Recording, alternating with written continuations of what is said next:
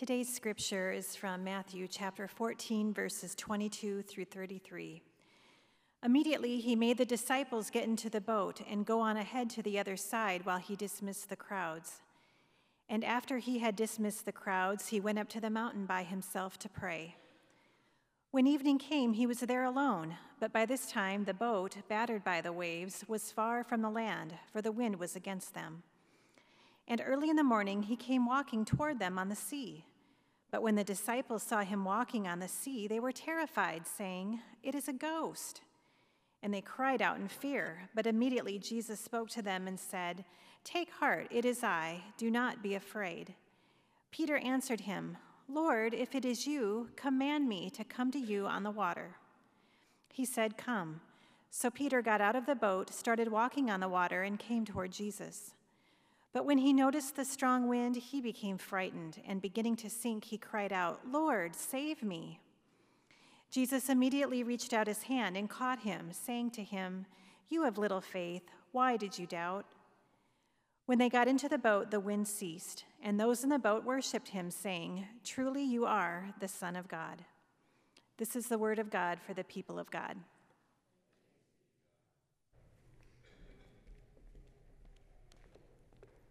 Thank you, Stephanie. I want you to know this morning that my high school mascot was the griffin. The griffin.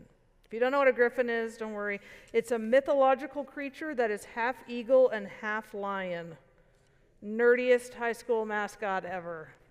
That's what we had. Luckily, we did not have a fight song. I had a really weird mascot in high school because I went to a magnet school that focused on science and technology, what we would call STEM today, but this was way back in the 1990s and no one had invented that acronym yet. So we just called it science and technology. It was a great school, great experience, go Griffins, but sometimes I look back and I think, why in the world did I slog through all of those science and math classes so that I could grow up and become your preacher? Not one time in all these years of offering pastoral care have I needed to reference the periodic table. Never once in planning worship has it come in helpful to have an understanding of quantum mechanics, okay? You, just don't expect me to know a lot about science, which is good because most of my current scientific knowledge comes from listening to podcasts. you don't expect me to know a whole lot about science. You expect me to know a lot about the Bible, I think, and about theology and about faith. Those are the kind of questions you ask me, anyway. You don't ask me questions of chemistry or geology or astrophysics. You don't come to me for scientific knowledge. You don't come here to church, probably, for scientific knowledge. And if that's true, that we don't really come here to church for scientific knowledge, then my question today is what do we do with our scientific knowledge when we enter these doors? When we come here to talk about faith? What do we do? Do we toss science out? Do we set it aside, kind of leave it in the parking lot, and then go and pick it back up when we leave? Or do we bring our scientific knowledge in here with us? Can science sit beside us as we wrestle with questions of faith? There are a lot of people in the world who would tell you no. Both people of faith and people of science would say that. They would say to us, there is no possible harmony between the two, either science or faith. You choose. We're in week three here of our series, I Have My Doubts. And just a reminder if you missed either of the first two weeks, you can go to our YouTube channel or our Facebook page and find the worship videos there. We also have a podcast, by the by. You can find it on iTunes or wherever you get your podcast. It's just the sermon, so you can listen. What, if you missed out on worship, you can listen later while you wash the dishes or walk the dog, whatever. Anyway, this week, here, week three, we've already explored together the doubts that come from the problem of suffering and the stories of miracles, how those can be obstacles in faith, and how we can respond together in faith. Today, I want to explore with you for a few minutes faith and science. You can imagine someone saying, maybe you've even heard someone say, maybe you've even said yourself, I don't know, I can't believe that religious stuff. I believe in science, and science and faith don't mix. Now, as I was researching this sermon, I discovered what I consider to be a slightly amazing fact, and that is in the United States, according to polling, only 48% of scientists, people who do science for a living, just under half of scientists claim a religious affiliation. Half of scientists say they are people of faith. In the non science population, people who don't do science for a living, like 80% of people claim a religious affiliation. That's a big difference. That's a lot of scientists saying science and faith don't mix.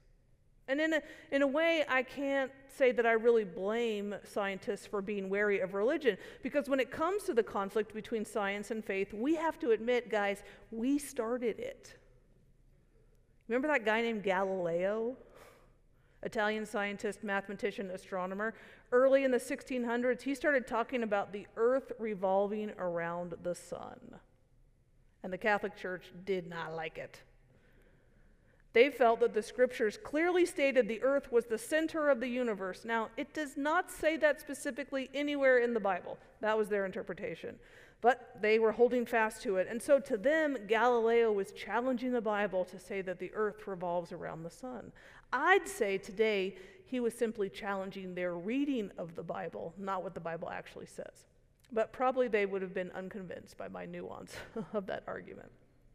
So, 1615, the Roman Inquisition investigates the matter and decides that Galileo's theory, heliocentrism, was wrong. They said the idea that the sun is actually the center of things, that that's foolishness, it's absurd, and it is heretical. Galileo, you might remember, he didn't give up. He doubled down. He wrote a book defending his views. He was tried by the Inquisition, deemed a heretic, forced to recant, spent the rest of his life under house arrest. So we started the fight. Even though today you'd be hard pressed to find a person, even the most devout person, who would try to argue that the sun revolves around the earth. I don't know anybody that believes that anymore. So almost all the church has gotten on board with Galileo's discovery. But even that change of heart has not stopped leaders of the church or different denominations from getting mad about what science has discovered about the world because what science discovered maybe challenged their long held worldview or their reading of the Bible. After Galileo, it has just happened again and again and again. So, because we in the church have often been dismissive of science, it's made it a lot easier for people of science to dismiss us a church being closed off to new discoveries of the world. That's one problem. It's not the only problem. There are also claims of faith, claims that we make that scientists, scientists who like hard data, scientists who like replicable experiments, they find it hard to believe, like resurrection. That can be an obstacle. We only have one example of that phenomenon, right? Jesus is unique. He is a case study of one. Another classic example of something very hard for science minded people to believe would be the story that we have for today that Stephanie just read for us Jesus walking on the water. Now, because this is a kind of miracle, it has some overlap with what we talked about last week, but it, it's also a different kind of story. It's not a healing, it's not a medical miracle. Jesus doesn't step in to save someone or change someone's life. Instead, at first glance, it seems like Jesus is out there walking on the water, well, just because he can. The story, it occurs immediately after one of those miraculous feedings in the gospel stories. Jesus, or Matthew actually is telling us in this whole section, it's like a, a little miracle section in the gospel. And so Matthew's telling us all kinds of wonders that Jesus did trying to show us who Jesus is. And in the story, Jesus had just found out that his friend, John the Baptist, had been killed by King Herod, had been beheaded. So Jesus is sad. And he wants to do what many of us do when we hear bad news. He wants to go away by himself for a little while. He wants to think, he wants to pray. So Jesus and the disciples, they get into a boat and they travel over to the other side of the lake, the Sea of Galilee, to find a little reflection spot. But when they get there, they find there's actually a big crowd waiting for them. And so Jesus teaches, he heals, and he feeds them. And the crowd goes home happy. And then Jesus tells the disciples to get back in the boat, and he goes up to the hills to have that moment of reflection and prayer. He's finally getting the time alone he wanted to grieve for his beloved friend, his cousin, John. It was kind of windy that night. And I'm not really sure if the disciples meant to leave Jesus, uh, but over the course of hours, they seemed to be not paying attention, and the wind and the waves pushed them out into the lake far from shore. So, four o'clock in the morning comes, and Jesus comes down from the mountain and sees that his people are far away. They're out in this boat in the middle of the lake. He is on the beach alone. Now, what does he do for this predicament? He doesn't call out to them. He doesn't hire another boat to take him out there. He doesn't swim out there. He doesn't wait until morning, assuming that they might come back to him. No, he just simply sets out across the water, acting like it were dry land, walking to them in the middle of the lake. So it could look like Jesus is just kind of taking a colossal shortcut here. Right? He needs to get to the boat. He's a son of God. He can skim across the water, and so he takes advantage. I think it's really interesting in this story that Jesus never explains the feat. It's not a teaching moment for him. He doesn't tell the disciples why he did it or say this is a sign of the kingdom or it's a mark of discipleship. He in no way says, Take up your cross and follow me. Peter's the one that asks to join him on the lake, and it doesn't go well, as Pastor Rebecca told us. Peter's not out there for a minute before he starts to sink and he has to be rescued by Jesus. Now, most any scientist will tell you plainly humans cannot walk on water. We are so big that the force of gravity quickly overcomes the surface tension of the water, making us sink. Remember, surface tension is that force created when molecules cling together, and it is what allows insects and other tiny animals to walk across ponds and other such things without sinking. But human beings were too big. And we could actually overcome this problem of gravity if we could walk really fast across the lake, like 67 miles an hour. But otherwise, we've got no hope of walking on water. None. Did Jesus physically walk on water? Did that happen? To me, the important question is not how did he do that, like scientifically, how did it happen? But rather, to me, the important question is what is this story trying to tell us about who Jesus is? And to answer that question, we have to think for a minute about the relationship in the Bible between God and water. Over and over again in the scripture, God's power is seen through calming the sea. In fact, this is the very first thing God does in the Bible. We talked about this a few weeks ago when we were talking about the Holy Spirit, how in the first story of creation in Genesis, chapter 1, it says, In the beginning, the earth was a formless void, darkness covered the face of the deep. The deep what? The deep water. So it's this picture of, of a big sea that's chaotic and dangerous and without life. And God's holy wind sweeps across the water and begins to take the world to take shape. God speaks and God brings order and God brings life and God brings form to this chaotic sea. So God takes what was dangerous and lifeless and makes it safe for life. God takes chaos and brings order. That's how God creates. If you read through the Psalms or the book of Job or the prophets, you will find again and again this mighty act of God claiming and calming the sea, God taking chaos and making order, that it is celebrated again and again and again. So the Bible thinks this is one of the ways that God shows God is God by calming the waters, by trampling the waves, by taming the sea. This is why it's important for Jesus to walk out across the water. He is God. And the disciples are going to understand that because they see him have mastery over the waves and they have read and reread those passages from the Old Testament. So they see someone with power over the troubled waters. They say, oh, this person must be God. Remember, it was not a quiet evening on the lake, it was stormy. Jesus walks out in the midst of those stormy waters, trampling down the waves, and he does it at night. At night. So he's showing he's the master of darkness and chaos he is indeed the Son of God. That's Matthew's point. Did Jesus actually walk on the water? Matthew did not expect us to ever ask that question. Because guess what? Matthew didn't know anything about gravity. He had no idea what it meant to violate the laws of nature. He didn't even know what those were in terms of physics. He didn't think that way. He thought about the fact that God tames the sea, and so it's important for us to see Jesus taming the waters so we know Jesus is the Son of God.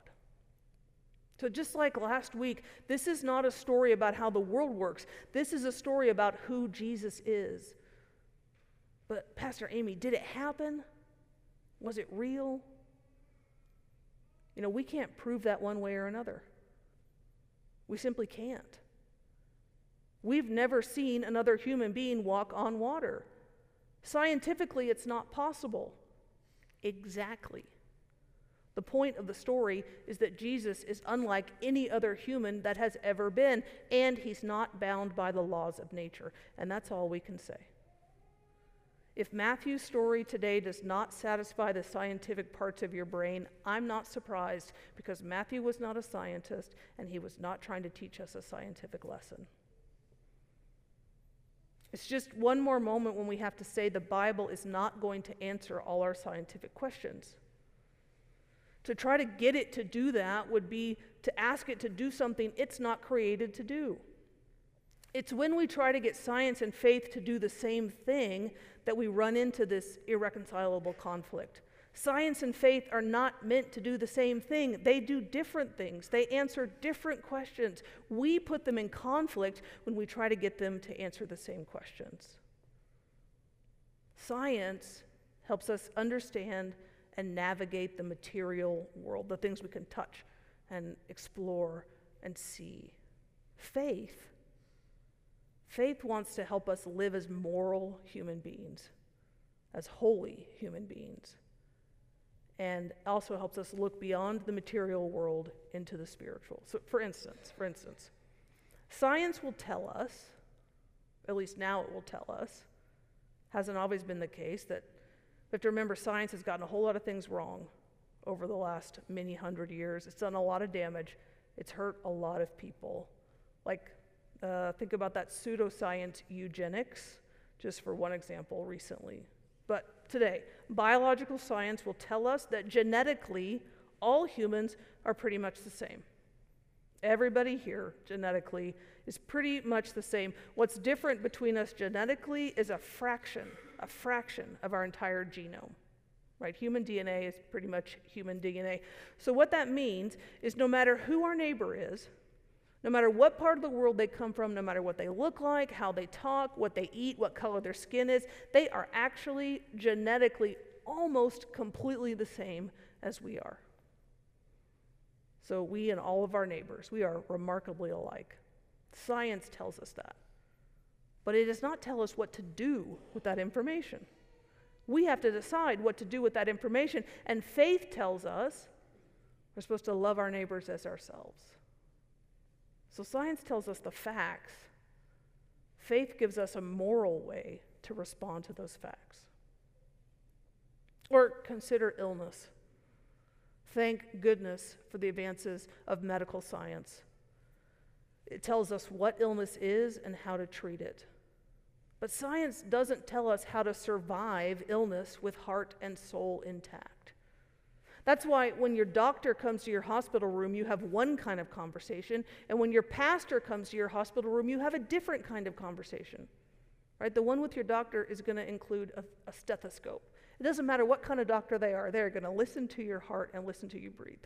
Right? When I was in the hospital, this would happen like 15 times a day. Someone would come and listen to my heart.